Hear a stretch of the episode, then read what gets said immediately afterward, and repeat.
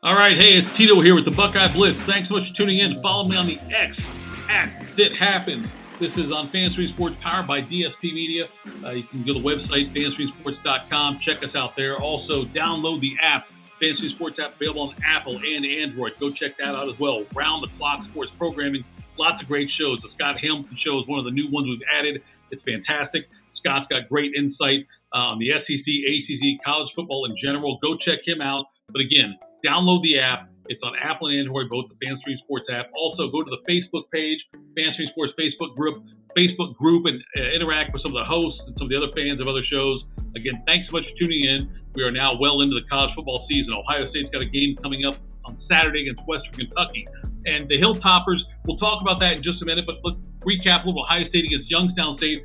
Buckeyes jumped out to a big lead. Marvin Harrison Jr. got involved. Ohio State really utilized their wide receivers, emphasized the passing game early on. I think there were like 16 total carries by the running back group. And Ohio State's got a huge running back room when you got guys like TreVeyon Henderson, Miyan Williams, you've got Evan Pryor in there, you've got Dallan Hayden, you know, uh, Trayanum, Chip Trayanum, another one. They've got so many great backs in the mix for Ohio State in the backfield. And the Buckeyes did not go to the running backs very often. They utilize the passing game. I'm not surprised by that at all. They needed to work on Kyle McCord's confidence, work on opening things up with the offense. They certainly did that. Harrison caught a couple of touchdown passes early on, ended up a monster game. Emeka Egbuka was good again. And so that's what they were going to do.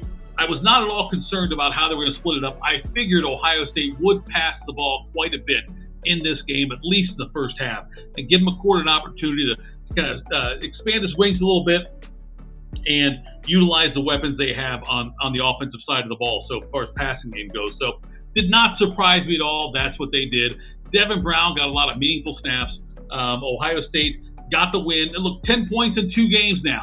And I don't care what you want to say about all the defense gave up this or whatever. Look, 10 points in two games against any teams in college football with how they um, they slant towards having teams score. There's more offense now in college football than there's ever been as far as scoring goes, yardage goes. So if you can hold two teams to a total of 10 points in two games, regardless of who it is, and one of them, by the way, was a Power Five school in the conference on the road in Indiana. So I'm okay with where the defense is at. Um, I'd like to see turnovers created, I'd like to see more sacks. Yes, I would love to see all of those things, but I'm okay with where the defense is.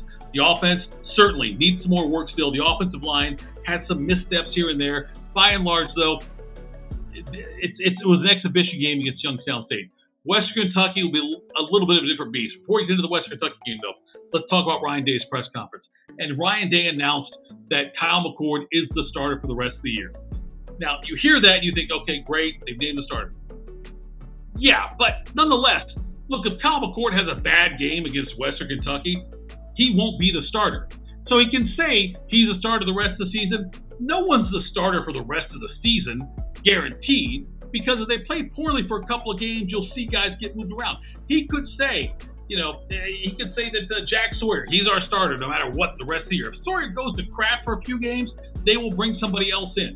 So I understand why he did it. You have to say it and you have to go and give somebody that mantle, that role of you're the starter, you're the guy going forward. But we all know that a couple of bad games could certainly put McCord on the bench and bring Devin Brown in. Now, Devin Brown didn't show me a lot. He has a lot of work to do still. Who knows, you know, how things are going to look next year in the Ohio State quarterback room. But uh, the fact that I, I think that they had to come out and say this guy, whoever it is, is the starter going forward. It could change everything could change on these things. Now, Ohio State goes to this game against Western Kentucky. The Buckeyes, they keep sliding down a little bit in the polls, sliding down a little bit in the eyes of the voters. And I understand why. The Indiana game was not an impressive win. The South State game had its moments, but was not an overly dominant win. When you see things like Oregon's going 81 in a game, or Oklahoma 70 something in a game, whatever it is, uh, Penn State, whatever number they put up, when you see those kind of scores, you start thinking, okay, those teams must be better because they are dominating the teams in a different way. It's a different journey for every single team. In Ohio State, although yes, I would have loved to have seen Ohio State cover against Indiana. I would have loved to have seen them put up 60 on Youngstown State. Didn't happen. But if you looked at the differences from Ohio State's Indiana game to the Youngstown State game, the changes they made in their offense, the improvements they made in their offense, You have to be impressed with that. Now, if you think about that and say if Ohio State improves that much from Indiana to Youngstown State, if they improve that much from Youngstown State to Western Kentucky, what will that mean for this team? So that's where you have to put. I, I put the faith in Ryan Day and the coaching staff, and I think they'll be just fine. Western Kentucky now. Let's talk about that matchup. The Hilltoppers have got a. Um, they are a, a strong offensive team. They've got veteran quarterback play that puts up a lot of yards, a lot of points. They've scored 93 points in two games so far. And so I think young, I think Western Kentucky will have success moving the ball against Ohio State. I'm not saying they're going to compete with Ohio State. I still think Ohio State wins. Western Kentucky's defense is not anything that they're outstanding. I think the Buckeyes will move the ball on them. You will see a more balanced attack, I believe. Now that we've established Kyle McCord as the starter, I think you will see more of a balanced attack Ohio State, more carries, TreVeyon Henderson, Miyan Williams, uh, Dallan Hayden, um, certainly Chip Trayanum, and maybe Evan Pryor in some way, shape, or form. But I think you will see Ohio State have a more balanced attack. Ohio State is still adapting to these new clock rules. I told you before, Ohio State, Indiana, the Buckeyes had 10 offensive possessions against Indiana, whereas they normally would have 15 to 18 last year. They are still adjusting to this. I think the Buckeyes will have a better flow offensively. I think, like I said, the running game will certainly be better. I think you'll still see Kyle McCord now has more confidence, even though, look, I'm telling you, he's two bad games away from being benched. I don't think he should worry about that. That's the, the reality of the situation, though. Um, the spread in this game, uh, according to my buddy Brian, is 29 and a half points. And uh, we both like Ohio State to cover that one and, and, think they should be able to cover that against Western Kentucky. We'll find that out. It's a 4 o'clock Eastern kick. Buckeyes hosting that game. I love the fact they're at home again. The schedule is setting up nicely for Ohio State. A tough road Big Ten game to start off. Indiana, I know. They're not some kind of juggernaut. Nonetheless, it's a conference road game to start the season. Youngstown State Western Kentucky is better than Youngstown State, so it's a tougher matchup this week coming up before they get into the Notre Dame game, which will be a whole other situation. So I look for Ohio State this week. I think they're going to cover against Western Kentucky. I think we'll see probably a 35 to 40 point win for Ohio State in this game. Um, playing at home and playing with the confidence they have coming off the Youngstown State game, Marvin Harris, another big game. They will rely on their running backs uh, quite a bit in this game, I think, as well. Uh, but watch around the Big Ten for the other games. Penn State taking on Illinois on the road in Champaign. Uh, Bret Bielema certainly knows how to coach in the Big Ten. Illinois has not looked great. They were lucky to beat Toledo, um, and so they're one and one going into the Penn State game. Penn State on the road.